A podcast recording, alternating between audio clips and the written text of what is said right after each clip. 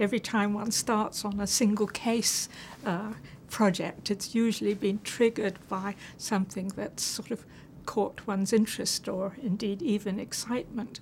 I re- indeed, I remember with my first semantic memory case, he was uh, a very imposing, uh, important man uh, that I was asked to assess. And uh, I was taking him through one of the rather routine tests that we're expected to do.